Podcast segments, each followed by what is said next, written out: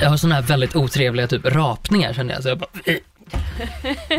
Just because I'm sexy. Den enda podden där vi, vi sitter och rapar genom hela.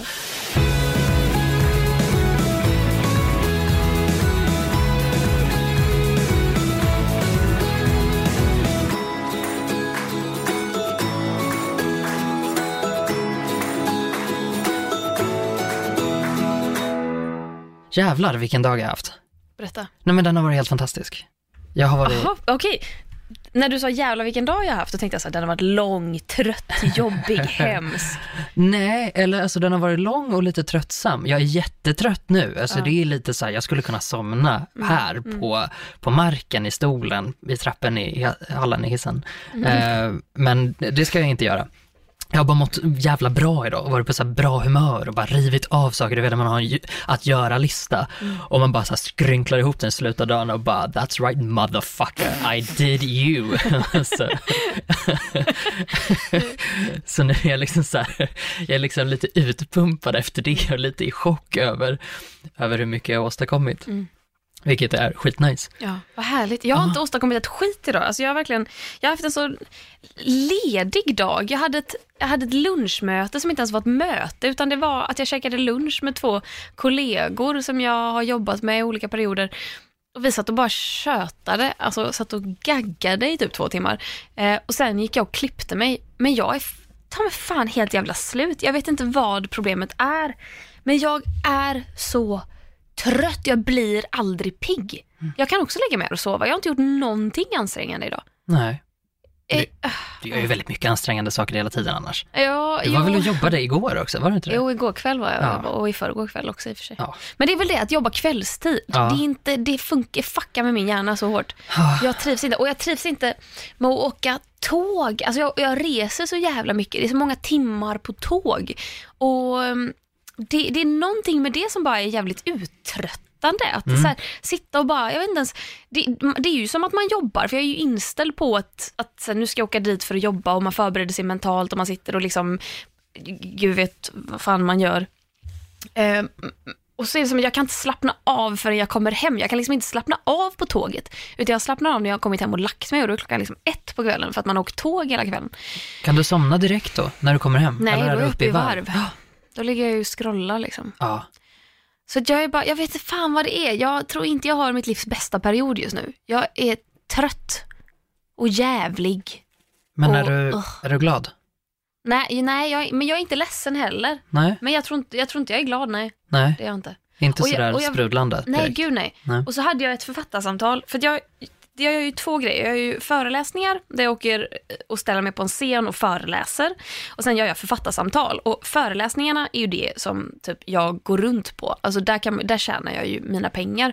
Ehm, författarsamtalen, inte bra betalt eh, överhuvudtaget. Men det är också så här, jag kommer till ett bibliotek, en bibliotekarie typ intervjuar och sen så kränger vi min bok och då är det kanske fem pers som köper boken. Så det är mest promotion. Liksom. Det är- Synlighet. Synlighet, precis. Och att jag åker runt och jag vet att så här, jag tjänar typ inte mycket på det just nu, men jag, förhoppningsvis tjänar jag på det i framtiden. Liksom. Ehm, och jag föredrar ju författarsamtalen när det gäller att, så här, att då behöver inte jag förbereda mig så mycket. Det är bara att gå dit, skaka hand med den som ska intervjua mig och sen så får vi det gjort. Föreläsningarna, där är det mycket mer att det hänger på mig att det ska bli bra och då måste jag ha massa energi och så eh, på ett helt annat sätt. Men, men samtidigt så vill jag ju hellre göra ett par föreläsningar kanske i månaden snarare än att härva runt liksom tre småstäder i veckan som jag gör med författarsamtalen. För det är så jävla uttröttande. Och då igår då så var jag i Södertälje. Det var jättemysigt, var på ett bibliotek, jättefin publik. Och i publiken sitter det en äldre herre som kanske, vad kan han vara, 60 eller någonting.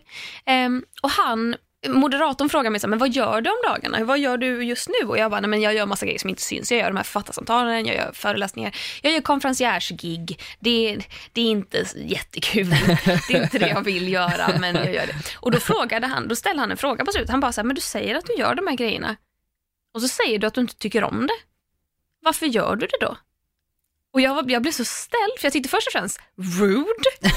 Jag tyckte Första det var lite, reaktionen. Det var min men fan första tror du reaktion. att du är kommer här och ifrågasätta mig? Ja. Men, men, och, och också för att så här, fan, ja, alla tycker inte om sina jobb. Alla, man måste tjäna pengar och jag har liksom lyxen att få lov att tjäna pengar på att vara jag. Men sen betyder inte det att jag tycker att allt jag gör är det roligaste som finns. Och det är liksom en drömvärld att man ska kunna jobba och tycka att allt man Mm. gör är det roligaste som finns. Så jag, jag tyckte, alltså, det var min första reaktion, att så här, men lite rudes fråga. Ja. Så här, det har väl inte du med att göra? Men sen började jag tänka på det och jag tänkte så här, fan vad sorgligt det är då egentligen att jag som, jag vill programleda och jag vill skådespela och jag vill göra de här grejerna. Men det jag gör just nu och det som jag har liksom nästan bara inbokat i mitt schema ett par månader framöver och har haft ett par månader bakåt. Det är sånt som jag inte blir lycklig av att göra. Mm. Jag tror jag, jag gör andra lyckliga. Andra liksom i Linköping och, och Skövde och, och Varberg blir astaggade på att jag ska komma och föreläsa för dem. Men jag tycker inte det är kul. Nej. Fan vad hemskt det är. Jag tänker att ja, det, det är hemskt, men också fan vad bra om du kan komma till en sån insikt. Ja. Det känns ju ganska stort, ja. rent själsligt. Jo. Så, Och sen måste man ju också komma ihåg att jag överdriver lite. Alltså det är klart, Ja, alltså alltså jag att- menar- hade jag kräkts ja. och haft ångest så hade jag ju inte gjort det. nej. Men det är mer att det, för, det är inte 100% givande. Det är, det är inte ens, det kanske är 30% givande för mig. Mm. Och då undrar jag, ska det inte vara mer givande än så här? Men särskilt när du, eller så, jag, jag vet inte, det känns väl som du sitter i en position där du ändå har lite mer valmöjlighet än vad Mm. många andra har, för att då har man ett jobb och så går man till det hela veckorna. Um, medan du faktiskt på något sätt ändå har Mm. en valbar sysselsättning. Mm. Du kan ändå vrida ditt fokus lite åt olika håll och då kanske det blir lite så här, men vad gör jag? Mm. Vill jag det här? Mm. Är det här verkligen kul? Mm. När man hamnar lite off course, för så tycker jag man gör, alltså även jag som har ett, ett vanligt kontorsjobb och med, med allt jag gör om dagarna, att man ibland bara, nej, nej, nu har jag hamnat snett här, Mm. nu, får jag, nu får jag omkalibrera och titta lite grann på vad jag Mm. vill, vad jag vill åstadkomma egentligen. Mm. Men det kan väl vara en bra sak att fundera på. Mm. Alltså så här, om du, om du inte, if it doesn't spark joy, Ja, kanske fundera på, kan du hitta på något annat ett tag? ja. Vad fan ska jag göra? Jag vill ju programleda. programledare. Det är ju det. Ja. Men hur, jag, det, så här, hade jag kunnat nästa vecka bara, nästa vecka ska jag programleda någonting. Mm. Men, Tro fan att jag hade gjort det. Men det är väl lite den detaljen att så ska man programleda någonting, då måste du dels vara så jävla etablerad att du är den som SVT vänder sig till när de vill att du ska program- programleda någonting. Och det är jag inte. Och ibland får jag förfrågningar om att programleda saker. Och jag, har jag tur så kanske jag får den frågan två gånger om året. Mm. Och då lever jag mitt bästa liv. Då har jag så jävla kul. mm. Då frodas jag. Men, Men- sen så, Ponera att du skulle ta kanske en liten paus från föreläsningarna ja. och lägga ner lite energi på att försöka att få det att hända. Mm. Förstår du vad jag menar? Att så här, pausa det är så huvudet. bortom min power på Ja, sätt att få det Ja. att hända. Mm. Jag kan ju provfilma för grejer, Mm. alltså, och det gör jag ju regelbundet, skådisgrejer. Men de, det är också svårt för att de går bara på de etablerade skådisarna och det finns ju en begränsad mängd unga kvinnliga skådisar. Det är liksom, de, de går till Happy Jankell eller Ellen Bergström eller Alba August och, och så kommer jag här som inte har någon skådisutbildning överhuvudtaget. Nej, Eh, och då, men en är hitserie på SVT. Ja, nej, de vill inte ha mig ändå. Nej, vet du, jag Nej, tror men- jag har lite dåligt självförtroende. Vännen, jag tror det låter inte, som det. det. Är inte, Det här är inte din, nej, vad är det som händer? din dag. Nej, jag har ingen är aning det faktiskt. hormoner? Det kan vara hormoner. Jag har ägglossning. Kan Ah. det få en att må så här? Det tror jag säkert. Jag har ägglossning varje dag. Ja. Nej, men absolut. Sen så är det faktiskt sunt att tvivla lite ibland. Ja. Alltså det, det är ju så, man, då kommer man ju vidare på något sätt. Ja, men jag ifrågasätter hela min existens. Ja. Inte min existens. Men det tror jag också Men- är sunt, men det är så här, det, det, det, är en hårfin balans mellan, nu ifrågasätter eller så här, nu funderar jag över min existens, Mm. vad är värt det, vad, vad vill jag åstadkomma, hur vill jag att det ska kännas, göra, göra, göra. Det är en sak, det måste man göra och det måste man göra i perioder och det tror jag gäller jobb, det tror jag gäller relationer, det tror jag gäller boende, det gäller allting Mm. som man har också en trygghet i, för jag menar det är ett privilegium att överhuvudtaget kunna känna så, för att om Ja. man måste hassla för att få det att gå ihop på alla fronter, då är det inte som att man bara, vad ska jag göra med mitt liv? Man bara, ja, ditt, jobbet är ju att, att överleva liksom, men Mm. Ja. nu, utan att ge dig dåligt samvete, det är ju en lyx. Som man, så här, men, men, men det är inte lyxigt att känna så, om Nej. man säger så. Nej men Att- absolut, det är, det är ingen rolig känsla. Jag tror så här, det är nog väldigt lätt att, att, misstolka det som så här, åh, stackars, stackars dig, måste du åka runt och föreläsa för några hundra människor liksom. Eh, Vad jobbigt att vara populär. vad jobbigt att vara poppis. Folk vill höra vad du säger. Nej, alltså, jag är du alltså, förlåt om det här låter jätte... Nej, nej, men, nej, nej, men, men jag är medveten om vilken privilegierad position jag är i. Men, men, eh, men just det här att alla strävar väl efter någon form av lycka och bara inner peace. Mm. Och jag, i det jag gör just nu, så, nej jag blir inte lycklig av det. Jag har ingen inner peace. Jag är trött. Alltså, jag kan liksom lägga mig och sova vad fan som helst. Mm. Jag är helt utmattad. Jag, är, jag börjar undra så här, den här interna stressen, släpper den någonsin? Och hur ska jag göra för att få den att släppa? Mm. För jag vill inte gå in i väggen. Nej, För det kan man ju göra vilket lyxigt jobb man än har, tänker jag. Mm. det kan man göra och det kan man göra när man minst anar det också. Det behöver inte alls ha att göra med att man är liksom överbelastad på Mm. det sättet att arbetsuppgifterna väller över en och man kan liksom inte, man kommer inte upp för luft utan Mm. det handlar ju jättemycket om det där också. Och livet förändras på något sätt. Ibland så förändras livet på ett chockartat sätt och så kan man, vet man inte riktigt hur man ska hantera det. Mm. Bara en sån sak, eh, du har ändå gått igenom ett breakup nyligen. Mm. Du, du jobbar på liksom och det händer saker hela tiden men det är väl lite vakuum också som du säger med föreläsningar. Det är så här, ja, jag, och också känslan, jag borde vara glad för det här. Mm. Jag borde vara mycket nöjdare med mitt liv för att mitt liv är ju jättebra och så ger man sig själv dåligt samvete för det för att tänk så mycket jag borde gilla det här. Istället för att vara ärlig med sig själv och säga, jag gillar inte.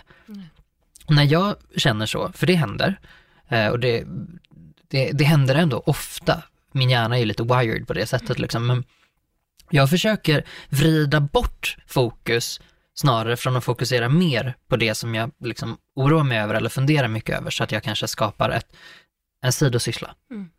Okej, nu, nu är jag osäker på hur jag vill göra med jobb. Jag är osäker på om jag ens vill bo kvar i Stockholm. Jag kanske vill dra härifrån, drop the mic, bara bye bitches. Jag säger upp allting. Jag ger upp hela karriären, jag ger upp allting. Nu drar jag ut på landet liksom.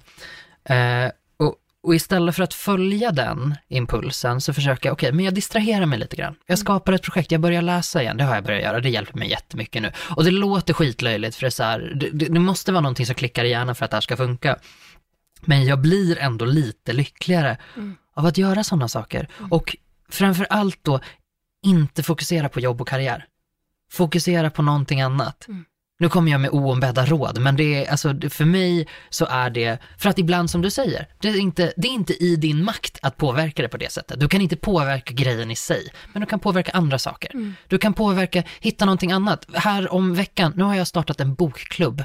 Ja, alltså jag Fick- såg ja. det här på Instagram. Yes! And it's fucking happening. Jag har dragit igång Hoppity det. cuties. Hope the Cuties har jag startat en bokklubb. Vi kommer vara sex personer som kommer träffas nu eh, och läsa böcker. Random människor som du aldrig har träffat förut. Ja, några känner jag igen lite grann sedan tidigare. Ehm, och det är ett typiskt sånt projekt för att jag bara, okej, men nu, det är fortfarande lite krisigt i mitt liv. Jag känner inte så här, mm, nailar vad, vad jag än håller på med, utan jag behöver någonting annat. Jag behöver läsa böcker. Ja, men vad kan jag göra? Jo, men jag vill lära mig mer. Du har ett behov av att plugga till exempel. Ja. Så känner jag också, jag kan inte plugga just nu, eller jag läser redan en kurs i någonting. Och då säger okej, men då kanske jag måste hitta på någonting annat att göra. Vad kan jag göra då? Jo, jag kan läsa.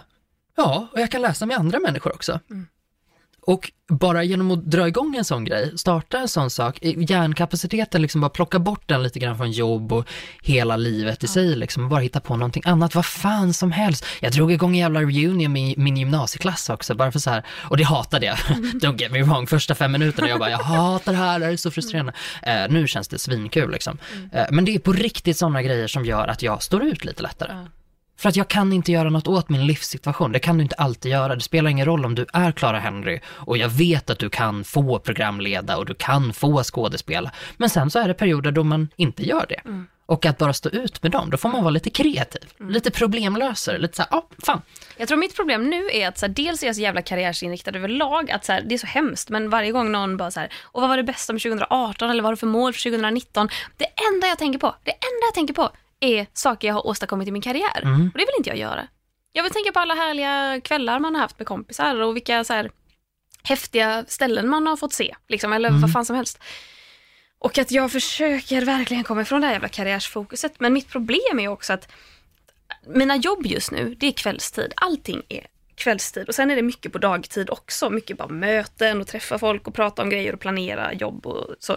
Och sen åker jag iväg på kvällen till någon liten ort någonstans, föreläser, sover över, åker tillbaka morgonen därpå, fortsätter. Och allt jag har ork med in the meantime, vilket är kanske ett par timmar, två timmar säg, i små sjok, utportionerat under dagen. Då ligger jag raklång i soffan, tittar på The L-word på Simor, somnar till det, vaknar när det är dags att göra mig i ordning och sticka vidare till nästa ställe. Jag önskar att jag kunde dra ihop en bokklubb. Bara göra någonting mm. kul som är en hobby som jag ser fram emot att göra på fritiden. Men jag har liksom inte den orken. Nej. Jag orkar på sin höjd lägga mig i soffan. Men du, när, när kände du, vet du när du kände dig glad senast? Men jag känner mig, jag, jag känner mig glad i omgångar. Jag känner mig Gör glad när jag umgås med folk. Ja. Alltså, men det är också det, jag får ju verkligen jag gör ju alltid någonting på kvällarna. Jag har mm. aldrig en ledig kväll. För att när jag är ledig från jobb, då vill jag träffa mina kompisar. För då är det, alltså annars träffar jag dem aldrig. Och då blir det som att jag kan så känna att så här, fuck, jag måste bara vara ledig. Men jag vet att jag är ju ledig ibland på dagarna, men då sover jag bara. Då ligger jag liksom och kollar serier och somnar till det. För att jag är så trött. Och så um, men så blir jag ju glad när jag träffar mina kompisar. Men, det är ju också energikrävande för en liten jävla introvert. Man kommer ju hem och är helt jävla slut. Men på ett fint sätt. Men då är jag ju glad såklart. Mm. Men inte det här, jag känner inte igen mig själv. För jag vet att jag är en sån jävla obotlig optimist. Mm. Jag är en sån som blir glad av livet. Jag är så jävla, det, finns, det finns inte mycket ångest i den här kroppen. Det kommer när jag har PMS liksom. Men just att så här, inte känna sig glad, utan att bara känna att så här, det, det lunkar på. Mm. Att inte känna att det jag, ja men does it spark joy just nu i livet? Nej, det gör inte det. Nej. Och det är fan störigt alltså. Blir det vill jag komma ifrån. Ja, men blir du stressad av det? Att Jätte. du känner att ja, du måste hitta på någonting. Det är liksom, du måste, du måste problemlösa projektledare här. Ja, men lite. Eller det känns som att jag ständigt är på väg någonstans. Mm. Det känns som att jag kan aldrig stanna upp. Eh, och det stör mig som fan. Det är, som, det är lite klaustrofobiskt på något sätt. Mm. Det är som att ha skitmycket kläder på sig och bära massa saker samtidigt. Och den här känslan av att jag måste bara komma fram innan jag kan... Säg att du har massa kläder på dig, ja. du bär massa grejer och så ringer mobilen. Ja. Den lilla stressen där man bara, okej okay, vad ska jag lägga allt det här nu och så, och så har jag kanske den i någon inficka och så har jag för mycket kläder på mig för att komma åt den. Jag vill bara så här, nej nu hör jag att mobilen ringer, jag hör att det är mitt undermedvetna som bara hallå, typ, vad är det som händer, kan vi lösa det här? Men att jag måste bara komma fram först. Jag måste komma innanför dörren så jag kan hänga av mig kläderna, ställa ner påsarna, packa upp vad det nu är i dem ah. och sen kan jag svara i telefon. Ah. Den här, ah, den längtar jag efter. Ja, men det känns lite som att du kanske, har du byggt upp liksom ett, ett, ett liv omkring det och undrar hur du ska ändra byggstenarna? Nej, nej, men jag har slagit upp ett tält ja. som jag vet att jag snart kommer packa ner. Ja. Men jag känner, min arbetsmoral säger, du kan för fan inte packa ner det här tältet nu.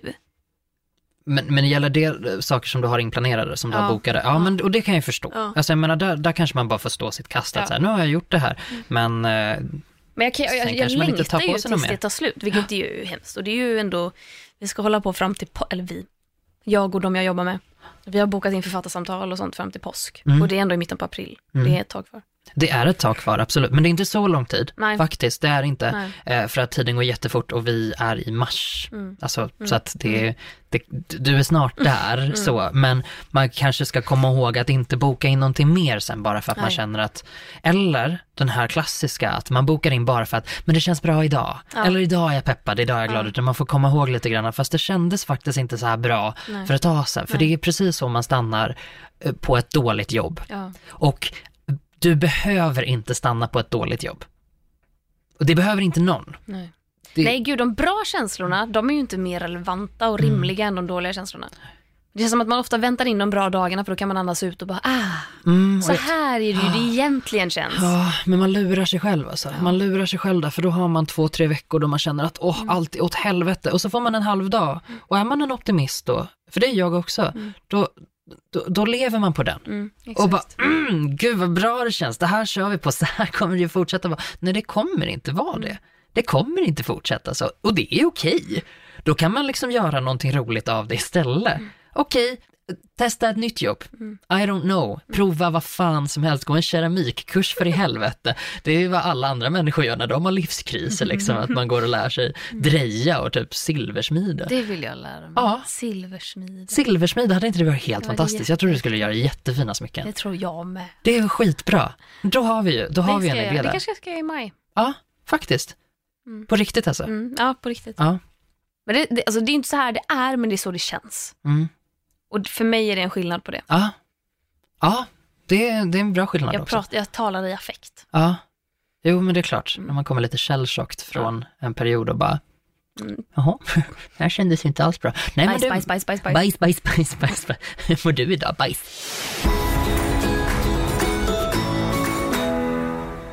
Från ett ämne till ett annat. Döden. Döden. Wow.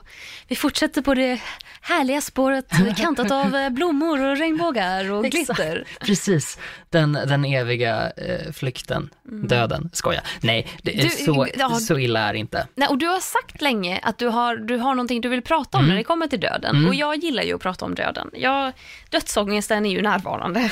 Dödsångestens lilla mamma. Lilla morsan Ja, sitter då, där. absolut. Dinglar med benen. Och inte, jag vet inte hur det är för dig, men för mig är det ju dödsångest när det gäller alla i min närhet, snarare än mig själv. Jag kan gärna dö. Snälla. Nej, inte gärna. Herregud, jag, nej. nej, men återigen. Oj. Fy fan. Det kommer konstiga grejer ur min mun idag. Nej, jag menar, jag, alltså, jag bryr mig inte så mycket. Alltså, jag, det är klart att jag vill leva. Du är inte aktivt rädd Nej. för döden för Nej. din skull, du är Nej. aktivt rädd för döden Hade för jag kommit. Mm. nära döden för min skull, då hade jag blivit rädd. Men i och med att jag inte vet vad fan folk i min närhet håller på med och jag är konstant rädd att folk i min närhet ska dö, det är den typen av dödsångest. Ja, men jag fattar det. Jag har inte den, eller alltså jag har den väldigt mycket med min familj. Otroligt mycket, med min familj jag är livrädd för att någon liksom ska, äh, jag vet inte, bli påkörd. Mina föräldrar ringde mig båda två inom så här en kvart häromdagen och de brukar inte ringa mig. Jag har ju sagt till dem att ni måste ringa mig någon gång och nu verkar de ha snappat upp det så nu gör de det. Och då Men då blir man ju livrädd. livrädd! Jag bara, nu, vem är det som har dött? Jag får panik, jag måste ringa upp liksom. Ringer man upp och pappa bara, hej hej, och så pratar de någonting random liksom. Jag bara, ja ja, vad skönt, du lever i alla fall. Mamma då? Mm, vad bra, check på den också liksom. Alla lever. Alla Och lever. hur går bilen? Och hur mår barnen? alla Precis, det är så, det är så. vilken, vilken metafråga att ställa till sin egen pappa. Och hur mår barnen? Han bara, ja, det, Det- kan väl du svara på, ung jävel. Eh, nej, men döden eh, tycker jag är ganska spännande. Mm. Jag är inte livrädd för den, haha, livrädd. Ehm, ehm, men, eh, eh, och jag tycker om att prata om den. Eh, och jag satt och kollade på ett tv-program som heter Q1 och det är med Stephen Fry som är typ min idol. Alltså, han är han brittiska... har kommit in i ditt liv Nej, på men ett han- oväntat sätt. Alltså, han har Stephen varit i Fry. mitt liv väldigt, väldigt länge. Ja. Han, är, han har bara gjort en, en liksom liten comeback nu. Stephen Fry är alltså den här skådespelarmannen eh, från Storbritannien som, eh, han läser in eh, rösten eller ljudboken till Harry Potter-böckerna och han har haft en, eh, en humorkarriär väldigt länge. Han Man hade en, känner ju igen honom om man Ja, bildgooglar honom, tänker jag. exakt. Men jag, jag kan inte placera varifrån. Nej. Man bara, man bara tycker om honom. Alltså han hängde med samma gäng som, om vi tänker i Harry Potter-termer, så har han hängt i samma gäng som Emma Thompson som spelar Trelawney, han har hängt som Kenneth Branagh som spelar, eh, vad heter han, Gil- Gilderoy Lockhart, Ah. eh, och han har hängt med ehm, en tredje, Bellatrix Lestrange. Ja. Eh, men men hon, hon var otrogen med Kenneth Branagh som var gift med Emma Thompson. Eh, del av det här gänget är han i alla fall. Mm. Eh, och han är programledare för ett, ett roligt frågesportsprogram där de pratar om random facts liksom och folk får svara på frågor och så kan de välja, ska jag vara lite rolig nu eller ska jag? Ska jag svara på riktigt liksom? Och så blir man helt så här, wow vad du kan när de svarar på riktigt. Och ett av ämnena han pratade om var eh, en måttenhet. En måttenhet på döden, på dödlighet. Vänta, va? Ja, Okej. tänk dig hur farligt det är för dig att eh, till exempel bara gå ur sängen på morgonen. nej, det här kommer... Hur stor risk... Trigger warning för alla oss med dödsångest. ja. Eh, ja, Åh nej, det här satte igång så mycket sjuka grejer i min hjärna. ja, eh, precis. Och Men vadå, är det, är det sån här så att det är mer troligt att du, att du kommer dö av att du typ sväljer en, en kulspetspenna än att du flyger flygplan? Ja, Vilket det typ ju är, så. tydligen. Exakt, precis så. Ja, och det är alltså måttenheten, det är lite grann som, eh, som en, eh, en tesked med död. Typ hur många teskedar död får du i ditt kaffe på morgonen om du gör det här och det här och det här. Eh, till exempel, eh, ja men att bli ihjälsparkad av en känguru. Hur, hur stor risk är att det händer liksom? Det måste ju vara lite bero på var du bor i världen också. Ja, Det ja. kan ju inte vara så här, tre sked, te, te, tre, åh herregud, tre teskedar risk med död. Nej. Att du blir ihjälsparkad av en känguru. Globalt. Ja men det är typ det som är grejen för att det ska liksom vara utslaget och det här mått, den här måttenheten är liksom en på miljonen. Hur många chanser på miljoner? Risker måste det ju vara. ex, nej men alltså, ja risk. Hur stor risk på är så här, Fingers crossed. Hur stor chans är det att jag blir Är ihjälsparkad det en haj där borta? Ja, idag? då, då hoppar jag i. Eh, det här heter Micromort, Micromort. lite som Voldemort. men, Voldemort, det är ju så här, det är ju f- att, att vol, det är ju flyga på franska. ja, och mort är döden, så Exakt. flygande döden på och, franska. och micro, det är som en liten, liten, liten död. En liten död. Inte en stor död. Det finns, jag tror att jag, att jag researchar fram att det finns liksom makromort också, eller om det är, det är någonting, liksom, eh, någonting som bouncear, något slags liksom, motsatsgrej. Men det tyckte jag inte var lika intressant, för nu vill jag ju prata, that. nu vill jag ju prata om kängurur och jag vill Det är klart prata... vi vill. Vet du vad? Nu är jag glad. Ja, Nu Åh, blev jag glad. Gud vad bra! This sparked joy. Åh, vad glad jag blir! Låt oss prata om kängurur och dödsrisk. Ja, exakt. Och, och bli ihjälsparkad av en känguru är faktiskt samma risk. Eh, alltså samma micromort som att, eh, att bli ihjälbiten av en haj. Så det kan man tänka på till exempel om man är livrädd för hajar. Det har jag en kompis som är. Alltså hon, hon är rädd för att det ska finnas en haj i badrummet. Eh, jag har aldrig träffat, alltså det, det finns två fobier som, har kommit in där. ja men I don't, nej men det spelar ju ingen roll för den här människan. Det är liksom hon och Ja men då kan du ju lika gärna stå en känguru i badrummet. Ja, Om hon och, bara, vänta lite nu, risken att det finns en haj här inne som dödar mig är lika stor som om jag skulle bli ihjäl- ihjälsparkad av en känguru. Well, hajen kan ju finnas där. Ja. Så kängurun kan ju rimligtvis också finnas i mitt badrum. ja. Eller varför inte i vardagsrummet? Nej, men, vill du veta en sjuk grej också? Vadå? Det är farligare att äta tusen bananer. Än att, än att, alltså det, det är större risk att du, eh, att du dör av att äta tusen bananer än att bli ihjälsparkad av en känguru eller ihjälbiten av en haj. För vänta, att, vänta, vänta, är det större risk att du faktiskt äter tusen bananer? Eller att du dör av det? tusen, ba tusen bananer innebär en större micromort, alltså så här, större risk än att bli ihjälsparkad av en känguru eller en haj. alltså, det kan jag förstå, för tänk tusen bananer i din mage på samma gång. Det är jättemycket Men det banan. behöver inte vara på samma gång, för vet du vad det sjuka är? Kan det vara utspritt över livet? Ja, vet du vad det sjuka, sjuka, sjuka är? Nej. Bananer är radioaktiva.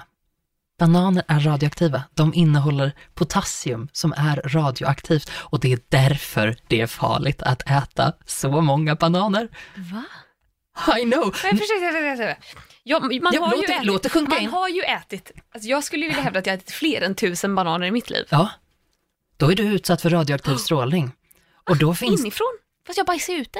ja men det, det finns väl kvar ändå, tänker Men vad, hur kommer strålningen Ja in i ju bananen? upp. Ja men det, det är, alltså ämnet som bananer innehåller potassium, det finns ju där. Det är en av de bra grejerna med att äta banan. Strålningen. Ja, exakt. Det ämnet Men är ju tusen bananer. Inte tusen bananer. För tänk dig då om, om du äter, och om man är som jag och gillar fruktsallad, då är man ju körd. Det, jag kommer ju dö imorgon. Jag äter så jävla mycket bananer i mitt liv. Ja, Ja, du nej, kan väl gilla bananer överlag? Jag vill bara vara en sån här idrottande människa. Ja, absolut. Ja, men alltså, och tänk dig då att det finns också en måttenhet som heter Banana Equivalent Dosage, som alltså är ett sätt att berätta hur farlig strålning är. Så man jämför strålning med bananer bananer för att förklara för folk hur farlig strålningen är. Va? Alltså det här är så mindblowing. Jag har alltså Men- men- suttit i Gemene timmar. man har väl inte en, en uppfattning om hur farliga bananer är, så de bara såhär, åh den här strålningen, den motsvarar 50 000 bananer och alla bara, Och forskarna också. De bara nej! Nobelpris direkt. alla, Äntligen förstår vi vad som... du och jag sitter och bara 50 000 bananer, ska vi se, strålning, nu ska vi se. Det finns ju man bara, ja, jag vet inte, alltså jag tänker ju inte spontant på strålning när jag tänker på banan. Nej, jag vet. Är det inte det som är det sjuka med det här också? Vänta vadå, så att det är alltså, om jag har ätit tusen bananer i mitt liv, vilket jag lär ha gjort, Då har, Och- då har och- alltså risken ökat med en på miljonen. Och då undrar ju jag eh, om det är större risk med bananer än med kängurun. Eller hajen. Då, nu är det också jag som talar Mm. som inte riktigt kan Mm, eh, det här med mm. utfall och, eh, Du, du måste ju statistik äta... och, och sannolikhet. Ex- Men då undrar ju jag, då, borde, då har jag ju rent statistiskt undvikit en kängurudöd i mitt liv hittills. Visst blir det så? Ja, det har Om det är liksom, Ja, det har undra, Jävla undra. bucket list shit alltså. Och en haj. Och en haj. Ja, det kanske inte är så det funkar. Det kanske inte är så sannolikhet funkar. alltså Förmodligen inte. nej, jag vet inte, men bryr mig inte. Jag tänker att vi, vi säger att, att det funkar så. Men sen är det också bara att leva så har man, alltså i England så, så är risken bara att liksom leva en dag, alltså bara så här ett vanligt liv, då har man en risk på eh, 41,6 micromorts att dö.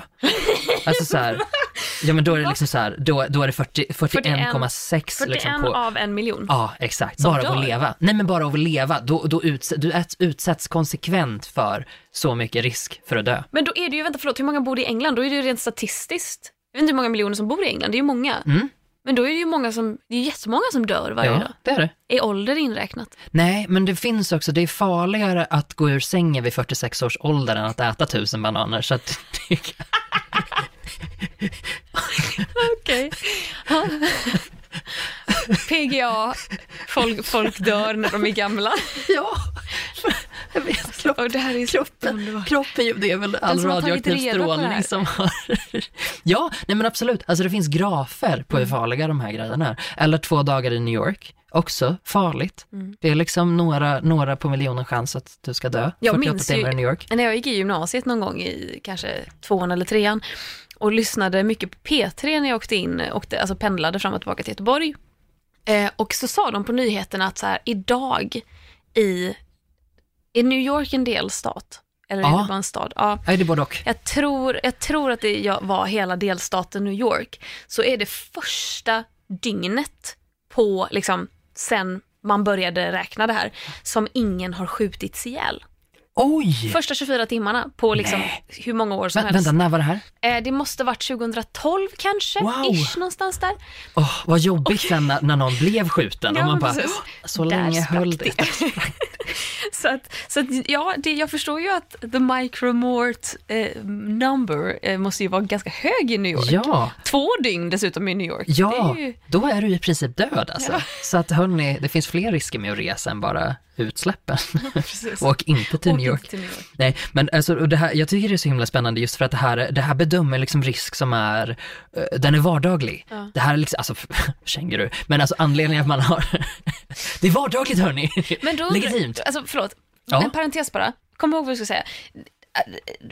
Vardaglig död. Det måste ju vara så jävla många som dör i Australien enbart av att de blir ihjälsparkade av kängurur. För att det här ska då gå att applicera globalt Ja. I Sverige med liksom. liksom en rimlig micromort på Ja. något sätt. Tänk om man skulle dö av en känguru i Stockholm. Då har man ju Då verkligen, har då man, har man, jävla oflyt. ja, man har ju inte lurat döden överhuvudtaget där. Man har ju sprungit rakt på döden. Så man knockat den jävla, Undrar, men jag tänker kängurur är väl också ganska trevliga nej, djur? de är farliga. Ja, ja, de kan, för de har fucking thighs of rock. Ja, Den det här är det. muskulösa Ja. kängurun Ja, som gick bort nu. Har Ja. du sett bild på den? ja, Ja. ja, som aldrig, aldrig missade lägg dig. Nej, precis. Nej. Så, Ja. jävla biffig. Ja, verkligen. Men alltså, Just de ser ju så snälla ut. Ja, Det är ju värre så här, hajar vill ju aktivt äta upp dig. Kängurur, kängurur vill inte aktivt sparka din axel ur led. nej. Eller ha ihjäl dig för den delen. Nej. Utan det är någonting som händer när man är lite dryg. Jag undrar vad det är för risk att dö av, du vet sådana änder som är i, i offentliga, liksom när de har en liten, en liten Eller och pond. Lite pond, exactly. In the little little pond. pond. Så vet ju jag, och det här vet inte jag om de har någon mikrochip inne i sig eller någonting, men änder vill döda mig. Det här är inte jag som är paranoid. Jag ser att de har siktet inställt på mig och de vill åt mig. Men så säger alla som är rädda för fåglar. Men jag är inte så rädd för fåglar heller. Jag är bara rädd för änder som vill döda mig. Det är en ganska rimlig rädsla. Vilket också är varje and. variant. Micromorten på det här är skyhög. Den är mycket Är värre. På, Nej. för mig. För dig, ja, ja, ja. Det kul om jag verkligen hade siffror på Du har det. kollat upp vad är micromort för att bli mördad av en and. Av en and. Undrar om änder har dödat någon någon gång? Eller om de bara... Garanterat. Alltså, är det, vad heter, em, är det Murphys law? Att tror jag. någonting som kan hända Allt kommer som att kan hända. hända Mm. kommer att hända. Så att någon har ju någon gång blivit dödad av en and och om de inte har det så kommer det hända snart. Men måste det vara så att anden, kan det vara så att, alltså måste Murphys lag, betyder det att, att anden måste aktivt döda dig? Den måste komma där med kniven som är liksom psycho. Eller så betyder det att den kan säga den vaggar fram. och, så, och hugger ihjäl dig. Eller kan det vara så att en and skrämmer livet ur dig för att du är, jag vet inte, jag kanske. så att du Skrämmer livet ur? Skrämmer livet, ja det också. Och så dör man. Nej men jag tänker så här att de skrämmer en och så hoppar man liksom ut och så blir man påkörd av en bil eller Nej men då, en du- då dör känguru du i en som åker bilolycka. förbi. Nej nej nej, jag tror så här. Men då är inte, då är inte anden inne i den ekvationen. Jo men om anden skrämmer dig så att ditt hjärta stannar, eller om anden flyger in i ditt nylle och, och så att du eh, förlorar ett öga och förblöder. Alltså Mm. om anden är eh, liksom eh, för om du blir påkörd då är det ju bilen som har Ja. haft ihjäl dig. Då är det inte anden. anden har ju bidragit till det men det är Ja. inte anden som har ihjäl dig. Men om, Om and- inte anden hade uppsåt. Exakt, Vilket jag, dråp det är är det ju annars. det är drå. Vi vet- Alla vet att om jag dör nu av en bil som kör på mig så är det dråp. Då ska vi börja intervjua änder. Börja intervjua Ta in änder dem för direkt. förhör. Absolut. Ja. And är ett konstigt ord. Jag tycker att jag, det enda jag hör mig själv sitta och säga är alltså andar. An, anden dödade dig. Faderns, sonen och den, den helige anden Heliga anden. som, som kan ta Det är livet en ur ny religion det här. Ja, det är verkligen. Eh, Det är någon form av skrämselpropaganda. Om du Det är lite som scientologer. Precis, Men- du är livrädd för dem. Ja. Så du tillber dem. Ja, så att jag skrämmer upp offentligt, liksom allmänheten med min propaganda, propaganda, propaganda, propaganda, propaganda, jag ska, åh fy fan, de är så jävla obehagliga. Det är, det är ju farligare, på tal om att bli påkörd, det är ju farligare att åka bil än att flyga också. Och det här är Ja. ganska vid, vid, alltså det här vet man Det ju. har och man det här, hört. Exakt, När och man det har varit lite nervös inför ett flyg. Precis, och det är liksom en, en, ett tydligt användande av den här måttenheten micromort för att man ska kunna visa att så här, ja, det här är farligt, men jämför det med någonting som är liksom i din vardag så kommer du märka att det är inte så farligt, för statistiskt sett så kommer det inte hända. Så eh, jag får ingen panik av det här, jag tycker bara det är svinkul och jag är lite avundsjuk på dem, om jag dör på det här sättet så tänker jag jävla vilket samtalsämne efteråt. Så jag blir mer sporrad Det på kommer det vara en, sättet. hä- en häftig begravning. Ja, det kommer När det man ska vara. diskutera Det, änderna. precis, diskutera i små grupper, berätta vad änder kan göra för dig, för då har ju min religion också spritt sig. Mm. Och folk måste st- ställa sig upp mot det. Jag känner ju väldigt ofta det här med statistik och det här med utfall och sannolikhet och sådana grejer. Eh, fr- Framförallt sannolikhet, men eh, sannolikhetsstatistik. Att om någon säger, det här är väl ett tecken på varför jag inte är naturvetenskapligt lagd överhuvudtaget, utan lite mer samhällsvetenskapligt ifrågasättande lagd. Men jag undrar ju så här, om någon säger att så här, sä, säg att jag är lite rädd för att, jag vet inte, hoppa fallskärm. Och någon bara, men vet du vad Klara, det är lugnt. Eh, för man dör inte av det. Och man bara, jo folk har dött av det. Folk, alltså det har hänt, de har inte utlöst som här. Och de bara, ja men vet du vad, statistiken säger att det är en på miljonen. Eller miljarden. Och då är jag lite så här, jaha, men vad fan, det är ju inte betryggande. För den där enda, det kan ju vara jag. Och det kommer att vara du. Ja, så vad är det som... Naturligtvis. Det, det betyder, alltså det är inte för mig lugnande på något sätt. För vad är det som avgör att det inte är jag? Om, om det är liksom tryggare att åka bilen och flyga, ja men då kommer jag ändå sitta i det jävla planet som Ja. kraschar. Varför skulle jag inte göra det? Ja, men Det finns ju naturligtvis. ingenting som stoppar mig. Allt kommer gå till, nej det gör det verkligen inte. Eh, det- Att hoppa fallskärm, Ja. det ökar ju, alltså varje gång du gör det så ökar din risk att dö 8 till 9 gånger. Ja, så att det är, det är farligt och ju oftare du gör det desto mer blir liksom statistiken bara ett, ett berg av att fucka upp ditt liv liksom. Men det är väl för att de som har dött är proffs. Det är aldrig randoms som dör. Är det inte det? Jag vet inte. Nej, jag vet inte heller. Du har väl hoppat Jag har fallskärm? hoppat fallskärm. F- Fick du inte en, en introduction i det här? Precis. Mm. Eller Den- vilket då? Ja, så i, I så här, hur, hur troligt är det att du kommer dö? Vad Nej, gör du om du dör? Det säger de inte. Nej, då, du får inte en så här, om du märker att du håller Jag på fick att skriva dö. på ett kontrakt. Där det Om står jag att dör. De, de tar inget ansvar om jag dör. Ah, Eller något sånt. hur kändes det att skriva på det, Klara? Eh, Betryggande. Det gjorde det va? Ah, Just det, vi tar Det inget fel. ansvar. Ja, Eller det kanske inte är exakt så, men, men det var ju faktiskt någon som dog i Sverige förra sommaren, eller i somras, ja, som hoppade fallskärm. shit vad läskigt. Men han var ju ett proffs. Ja. Och det var, jag minns Och då gör man det så ofta så att då blir ju, då blir ju trolig, troligheten högre liksom. Exakt. Gör du det bara en gång och överlever, ja, då bidrar ju du till den statistiken. Men om du gör det, alltså de hoppar ju liksom 300 hopp på en sommar. ja, Och om du då, om de som då har dött är proffs, Ja. som har hoppat, och då har de hoppat massa gånger, då är det klart att sannolikheten att du dör efter många hopp är större ja. än om du dör Det måste ju vara så. Ja. Men vet att det är farligt att springa maraton också? Är det det? Jag Ja. springer halvmaror. Ja, exakt. Ja, men då. ja, spring inte för många, för att då blir det, då blir det hela maraton till slut och det, det går inte. Nej men folk dör ju. Alltså folk dör av folk. Okända, okända Kroppen liksom hjärtsjukdomar. Ja, precis. Man, man vet liksom inte att någonting är fel för att man är helt frisk, men det är den här uttröttningen också Mm. av kroppen som bara snap, som en pinne som går av och sen så plopp, sen är du Hjärtat död. stannar.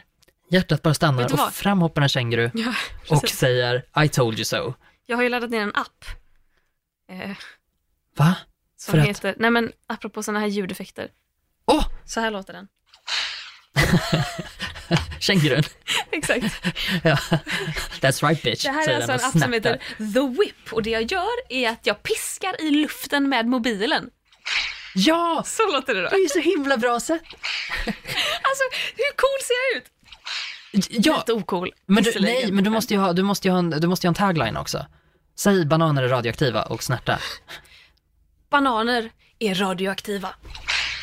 Just det, exakt. Klara kommer här med som facts for Du you. kanske kommer dö av att bli ihjälsparkad av en känguru. Serving the hard facts with a whip. Det, det är så himla sjukt. Nej men alltså det här, jag har spenderat så mycket tid med, med att, att kolla upp det här och jag tycker det har varit, alltså jag har haft, jag har haft så, så roligt med det. Men nu måste jag ju fråga, är det, bara för att få lite klarhet, är det Stephen Fry som har kommit på det här systemet Absolut eller har inte. han bara diskuterat det? Han har bara diskuterat det så att de pratar om det i hans fråge, frågesportsprogram. Jag Yes. Så, att, eh, så det var där, och där kom liksom, där kom, för då, då drar de tre exempel. De så här, okej, vad är farligast? Att äta tusen bananer, att, eh, att dricka två glas vin eller att eh, vara i New York i två dagar. Typ Oj, vad är farligast? Ehm, var New York, va? i, Ja, jag tror det. Jag tror det. Jag minns faktiskt inte. Men, ehm, eh, Dricka två glas vin, är det också jättefarligt? Ja, nej, eller det, det är nog minst farligt. Jag tror kanske, Ja. kanske New York är farligast för att du kommer att dö. Eh, för att du kommer att dö. Tusen bananer är farligt för att du kommer förmodligen att dö. Vin, inte så farligt. nej, för du kommer ändå att dö. Du kommer ändå well. att dö. Så kör på för i helvete. Ja, nej, eh, jag, jag, jag, jag tycker det här var svinkul. Men vad är det farligaste du kan göra då, enligt Micromort? Eller vad, vad är det farligaste du har hittat som man kan göra? Eh, Fallskärm. Fallskärm, det är farligt ja, alltså. fallskärm var väldigt Men farligt. gud, vad läskigt. Exakt, och bestiga Mount Everest är också svinfarligt. Det kan jag tänka mig är farligt. Ja. Alltså, där dör ju folk. Där tror jag att det var real. 40 000 gånger som man, eh, risken för död ökar 40 000 gånger istället varje gång man går upp för Mount Everest, så att man får ju bara låta Det bli. är ju tur att man inte gör det skitofta då. Man gör det inte så jävla ofta Nej. och jag blir ju inte svintaggad på att Nej. sätta igång nu heller. Eh, särskilt inte om jag inte ens kan springa ett maraton eller liksom gå in i Äta fucking badrummet. tusen ute. bananer Inte över ens en det får man göra. Nej. Nej, för då ska man dö av jävla potassiumförgiftning. Eh, det, det var mitt, Wow, det var mitt ämne. och Mm. döden. Ja, Bra ämne Gustav. Ja, tack så mycket. Bidrag till den här Ja. podcasten. vad, ro, vad, vad kul att du tycker det. Ja. Glad, att, eh, glad att få vara här och få bidra. Jag är Välkommen tillbaka Jag är- nästa vecka. bara glad att vara nominerad. Ja. Eh, så att jag är supernöjd.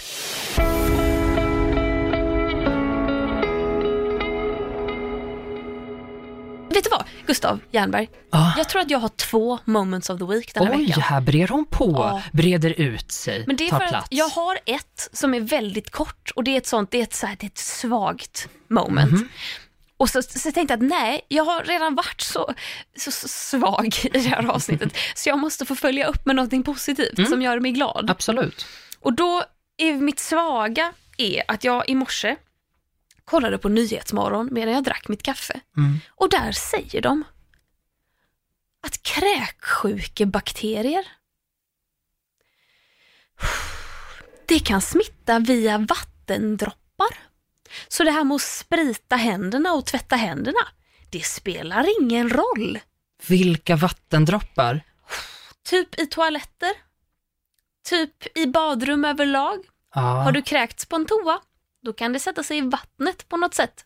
Så säg att det sitter, jag vet inte hur det funkar, jag bara utgår från, säg att det, sitter, säg att det är en droppe kanske på toaringen och du kommer i kontakt med den här droppen på något sätt och sen så kanske du, jag vet inte vad fan vad du gör med den, men du kanske, ja, jag vet inte fan vad du gör med Slickar på den.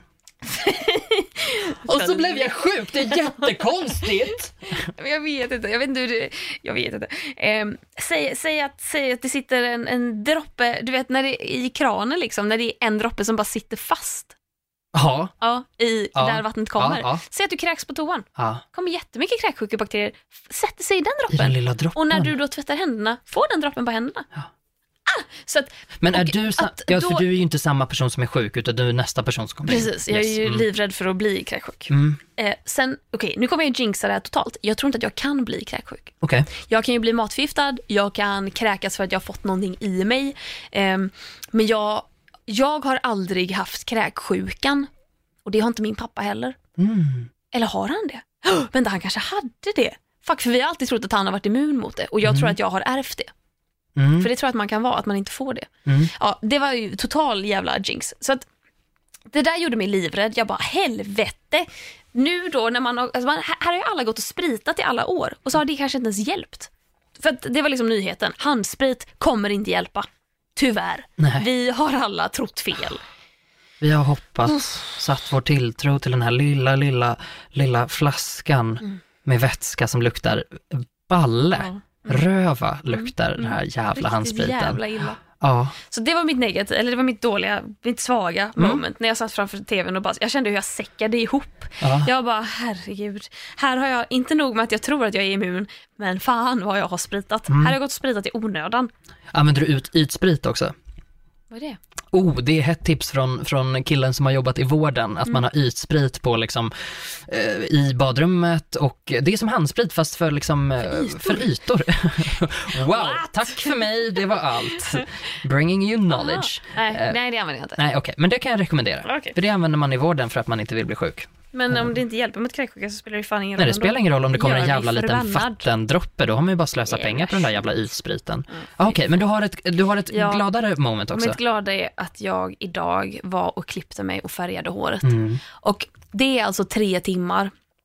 Jag vet inte hur varför det tar sån jävla tid. Jag lägger i lite röd färg i mitt hår, jag klipper topparna och på något jävla vänster tar det här tre timmar. Ja. Jag tror att min frisör är väldigt generös med att ge mig inpackningar och diverse för att mitt hår bara går av.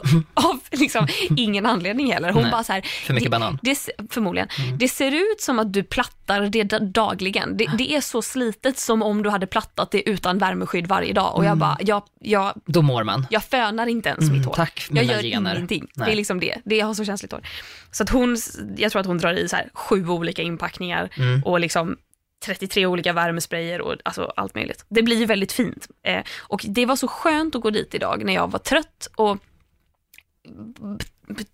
på livet framförallt och bara sätta mig och låta Elisabeth bara ta mig lite i hårbotten.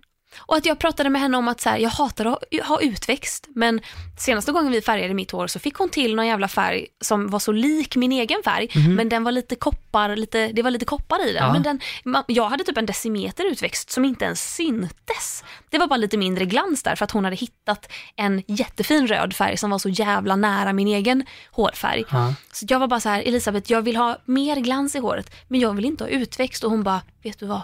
Jag vet exakt vad vi ska göra. Och att bara luta sig tillbaka där. Man får en liten latte, man får en liten after eight. Man sitter och lyssnar på lite dov pop i bakgrunden på det här jävla stället på Östermalm. Där sitter jag och mår och känner hennes händer och bara jobba i mitt hår. Sen la jag mig för att då skulle vi ha i de här inpackningarna och lite färg och vi skulle tvätta ur annan färg och, eller, eller toning då vad det jag hade i. Då har hon massage inbyggt i tvättstolen. Nej men sluta. Nej, jag tänker inte Det sluta. här är livet. Alltså hon bara, hon fällde upp något stöd så jag typ låg ner med fötterna rakt ut och sen så bara gjorde hon någonting under stolen och jag bara undrar vad hon gör. Och då känner jag, det är någonting som börjar knåda min rygg. Då är det alltså en massagestol Så är det en känguru Så som som luras, som börjar knåda lite först innan den knockar mig i bakhuvudet. trygghet. Exakt. Ja. Ja. Så att, eh, och det var så fantastiskt bara. Det var så underbart. Det var så härligt. Och jag, jag höll på att somna. Ja. Eh, och, eh, och hon gav mig härliga tips, för vi pratade så mycket om hårinpackning och jag bara, vilken ska jag ha den? Jag har den här. Hon bara, jo den är bra, men du borde köpa den här. Och så, och så salongen, där kanske jag inte ska säga, salongen säljer ju de här produkterna, men hon bara, om du går in på den här hemsidan så får du det 200 spänn billigare. Oh, nice. Och det så älskar Ja. man ju henne väldigt mycket. Ja, såklart. Ja. Den typen av tips vill man ju ha. Ja, så nu har, jag, nu har jag lite rödare hår än vad jag brukar ha. Jag har ingen utväxt för den har vi Jättefint. tonat bort. Så Ja. jag, kommer ju ha, jag kommer ju ha ingen utväxt i en och en halv vecka ungefär. Sen kommer den ju duschas bort den här färgen. Men det är mitt senare problem. Ja, du får väl njuta så länge Ja, det varar. Jag ska faktiskt göra det. jag. Hon har till och med lockat mitt hår. Ja, det är jättefint. Ja, jag tycker du ser liksom så här... Tack, det är det jag fiskar efter. Ja, men visst är det Give me det. Jag bara sitter här så här, absolut, ja men då kör vi. eh, nej men det ser väldigt så här effortless ut. Ja, Det ser liksom så här eh, bedhead på ett bra sätt. Gött. Man liksom har vaknat och skakat om håret. Ja. Så där som man vill att håret ska se ut. För att man vill ju inte att det ska se ut som att man har lagt en jävla 20-talsfrisyr liksom och lagt 15 timmar på det Nej, med papiljotter. Helvete heller. Jag Och vill inte att det ska se ut som att jag precis har lagt två fyra hos frisören för Absolut. att färga och klippa mitt Nej. hår. För det vill man ju aldrig. Nej. Det som är riktigt dyrt, det ska ju inte se dyrt Nej, ut på det jag vill sättet. inte ens lägga två och fyra för att fixa mitt hår, men det är fucking expensive. Men om du går in på den där hemsidan så sparar du lite Ja, pengar i alla precis. fall. Så att det, det, kommer, det kommer jämna ut sig. Ja, det kommer ju bli skitbra. Ja. Eh, jättefint hår. Ehm, jag har, jag hade, jag, jag hade en sån här arg stund Mm. som är mitt moment of the week, som är så här lite, det är lite fnissigt moment of the week för att jag, det var så här, allt jag gjorde gick fel. Mm. Så jag var hemma och jag så här försökte typ plocka undan lite grann, det gick inte. Du Nej. försöker hänga upp en jacka, den ramlar ner. Försöker plocka bort någonting, den, den, den, den liksom ramlar ner från bordet. Så varje sak jag tar tag i bara faller ur mina händer. Min, min soppåse som ska gå ut med läcker. Och den läcker inte vad som helst, den läcker en mystisk vit vätska äckligt. som är något slags filmjölk som är så här, när åt jag filmjölk? Jo, 2015. Vad är det som händer? Det här är så fruktansvärt jobbigt. Till, till råga på det här, alltså på, på allt så, så tänker jag att men jag, nu, jag har också så himla dålig hållning så jag ska träna bort min gamnacke. Så då lägger jag mig ner på golvet, för det ska man göra. Och så ska man liksom skapa, man ska lägga, ner, lägga sig ner raklångt på golvet och dra in hakan så man får massa dubbelhakor. Och, och då inser jag ju, inser jag ju hur, hur jävla illa det är med min hållning. Att jag är ju ringaren i Notre Dame. Jag kan ju knappt Hur få ner. Nej, du kan jag, inte jag få kan, ner. nej, alltså jag, kan, jag, kommer ju, jag får ju inte ner hela min rygg i marken för att mitt, liksom, mitt huvud sticker fram så mycket. För äh, det, det, Hur får du inte är ju... ner ryggen i marken då? Nej men alltså, Den, den borde ju ligga där. Är nej men ryggen är ju där liksom, men, men tänk huvudet, det bara sticker rakt fram. Jag har ju inte en hals som går liksom uppåt, min nacke går inte uppåt, den går rakt Ditt fram. Är bakhuvud nuddar inte marken när du ligger Precis, för det är på 90 hålls graders, 90 graders vinkel, mitt huvud, och jag bara, ja, så här ser jag ut, tack så jävla mycket då. Eh, och liksom baka ihop allt det här, eh, kronan på verket, när jag, när jag till slut flippar på min Google Home och skriker Sug min kuk! Google Home! Hej Google, sug min kuk! För att den inte hör vad du Nej, säger. den hör inte vad jag säger. Inte den heller. Nej, men det är väl klart för att det är här nere på marken liksom, försöker prata med mitt huvud. Vad är det du försöker säga till huvud Nej, men jag vill sluta spela, försöker jag säga den. Sluta spela, sluta spela, sluta spela. Jag spelar musik alltså, Ja. och då ska du säga att sluta spela musik. Sluta spela, Google. Du vet att du kan säga stopp. Nej, det visste jag inte. Nej, du kan säga vad, vad du vill. Stopp, paus, sluta, Ja, avbryt. Alltså alla sådana ord funkar. Jag har testat. jag, ska, jag måste ha ett kodord. Ibland börjar Google, min Google Home prata med mig. Ja. Alltså, Åh. jag, jag kan liksom sitta så här, jag kan sitta och kolla på en serie och så bara i min tystnad och suttit där i typ en timme och håller på att somna. Då hör jag liksom från min lilla köksbänk där min sån Google Home-maskin. Ja. Så för er som inte vet vad det är så är det typ en Siri fast den är som en högtalare. Det är en smart högtalare. Ja, precis. Som typ kan sätta igång en diskmaskin åt dig. Den kan spela musik, den kan svara på frågor. Tända lampan. Då ligger jag där liksom i godan ro och så hör jag från diskbänk, eller från eh, köksbänken ursäkta, jag hörde inte vad du sa. Jag förstår inte vad du vill att jag ska göra nu. Man bara, ingenting! Nej. Ingen har sagt någonting till dig Google. Här försöker du få, få en liten stund och ta hand om din introverta, introverta själ. Men till och med Google vill umgås. Nej men jag Håll vet, käften. min är också så här, Det kan du också se Ja, när du spelar håll musik. käften. Håll käften. det ska jag säga. För den är också så här, det- min har också sagt det när jag liksom, för jag har vaknat en gång av, alltså när jag, jag tog en nap och det var en väldigt härlig nap och så vaknade jag så här, jag vet inte hur jag ska hjälpa dig med det här. Ibland så Och jag hör så här- den grejer som inte finns. ja, Desillusional. Min teori är i och för sig att jag snarkade väldigt, väldigt högt för jag vaknade med liksom så mina bihålor och var bara liksom helt sönderkörda. Nej men jag var så jävla förbannad och irriterad och när liksom stressen och pressen går ut i fingertopparna och man känner i varenda liten fiber att man vill slänga saker i väggen och man vill liksom, Man behöver vråla i en kudde. man stampar, eller jag stampar i golvet. Jag så, Ah. liksom så, mm, så gör jag. Eh, för att jag har så mycket anger som är uppe i mig. Eh, men sen också så började fnissa om mig själv för att det var ju ganska, ganska liksom, särskilt när jag sk- alltså skriker åt den stackars högtalaren liksom. Sug min. Sug min kuk. Och det är så grovt att en maskin ska suga av dig. Det är så, det är så, vad är det, det är så jävla grovt. Då, är, då vet man att det är 2019. Åh, oh, för fan, ja, det är det verkligen. Oh, jag har inte ens tänkt på det på det sättet. Nu mår jag ännu sämre. Men det är någonting som är så fruktansvärt frustrerande. Framförallt det här med att hänga upp någonting som inte stannar. Alltså jag har ju, det räcker ju med att, man hänger upp, att jag hänger upp min jacka, säg två gånger och den trillar ner. Mm. Alltså, det kan jag, alltså jag kan ju bli så frustrerad att jag måste skrika. Att jag måste bara, men vad fan! Men Alltså, det, twice! ja, men det är ju där, för att grejen är vi är två kontrollerade människor och det är där det, det pyser ut. Det är utloppet. Det är där det pyser ut. Alltså det är i, det är att hänga upp jackan, det är att försöka stoppa i någonting i diskmaskinen som inte får plats och man måste flytta på saker och man måste göra om och möblera om hela jävla skiten för att Har det du ska en funka. diskmaskin? Nej, det har jag inte.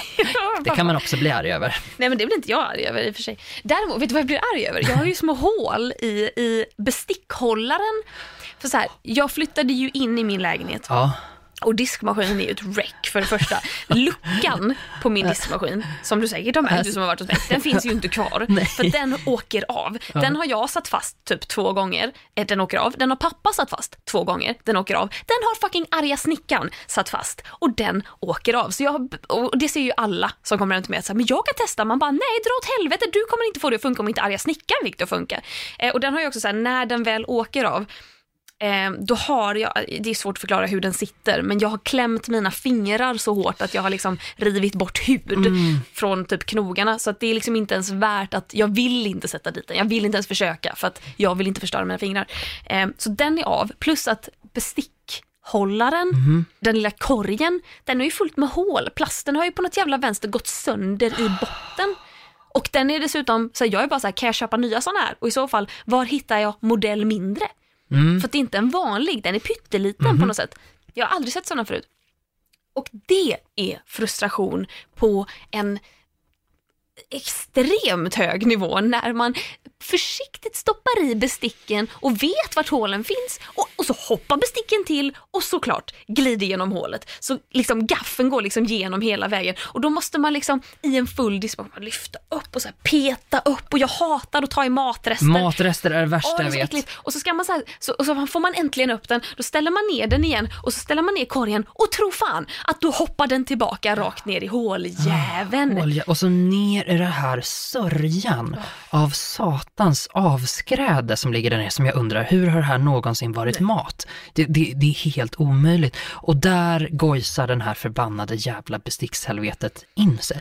Alltså jag, tycker, jag tycker det är så vidrigt. Ja, är vidrigt. Jag tycker det är så fruktansvärt vidrigt. Jag har samma sak, jag handdiskar ju hemma. Mm. Men jag har också så. Och bara att den så här, man stoppar ner en liten sked. Nej, då glider den rakt igenom. Ja, och då kanske, då måste man plocka upp den. Mm. Stoppa ner den. igen. Det är helt Måste man också plocka upp den genom att ta i delen av skeden som har nuddat mat. Exakt, och man, ja, precis, man måste ta i det och så måste man skölja av den igen och så sköljer man av den och så stoppar man ner och så ramlar den ner igen och så ramlar den i matresterna. Och det är bara matrester överallt, det är så himla fruktansvärt. Jag har dessutom stopp i mitt liksom, köksavlopp nu. Mm, inte roligt. Hur är det inte ditt moment of the week? Nej, men det, det, det är ingen fara. Alltså jag tycker det, jag tycker det är skitäckligt så länge jag inte behöver liksom in och, in och gojsa i det. Men jag, sånt där kan jag lösa, det, det är inga problem. Men, men, men absolut, att tappa en sked i gojset, då mår jag dåligt och då mår jag dåligt i ett år. Då är det terapi på hög nivå, KBT och psykodynamiskt. Och tusen bananer på det. Mm. Ska vi säga så? men du, vi säger så. Jag tycker att det blev ganska bra punkt. Ja. Jag gillar hur vi gick från mitt, eh, inom citationstecken, miserabla liv eh, till eh, ett härligt snack om dödsmöjligheter. ja, jag ser inte risker, jag ser möjligheter. Precis. Ja, jag tycker också det. Det var väldigt bra. Och så tillbaka ner i miserabla livet där med, med diskmaskiner som inte funkar och grejer. Eh, Bra ja. dynamik. Bra dynamik, det satte, ja, vi, det satte vi fint. Det gör vi. Eller gjorde vi menar jag. Det gör, ja, gör vi vi. fortsätter än, än idag, ända fram till vi slutar. Eh, nej, men det, det sätter punkt. Tack. Tack för den här veckan. Tack Klara. Tack Gustav. Tack alla som lyssnar. Mm. Ni är gulliga. Ja, ni är Vi jättegulliga. hörs om en vecka igen. Det gör vi. Puss på er. Hej då. Hej då.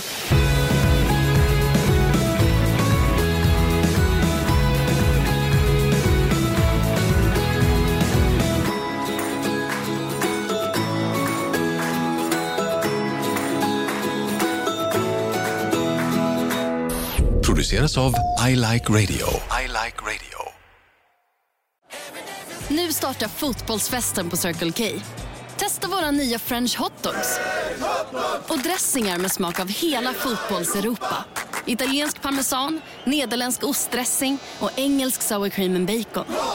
Just nu köper du en för 35, två för 59 eller fyra för 99. Vilken är din vinnare? Vi ses på Circle K i sommar.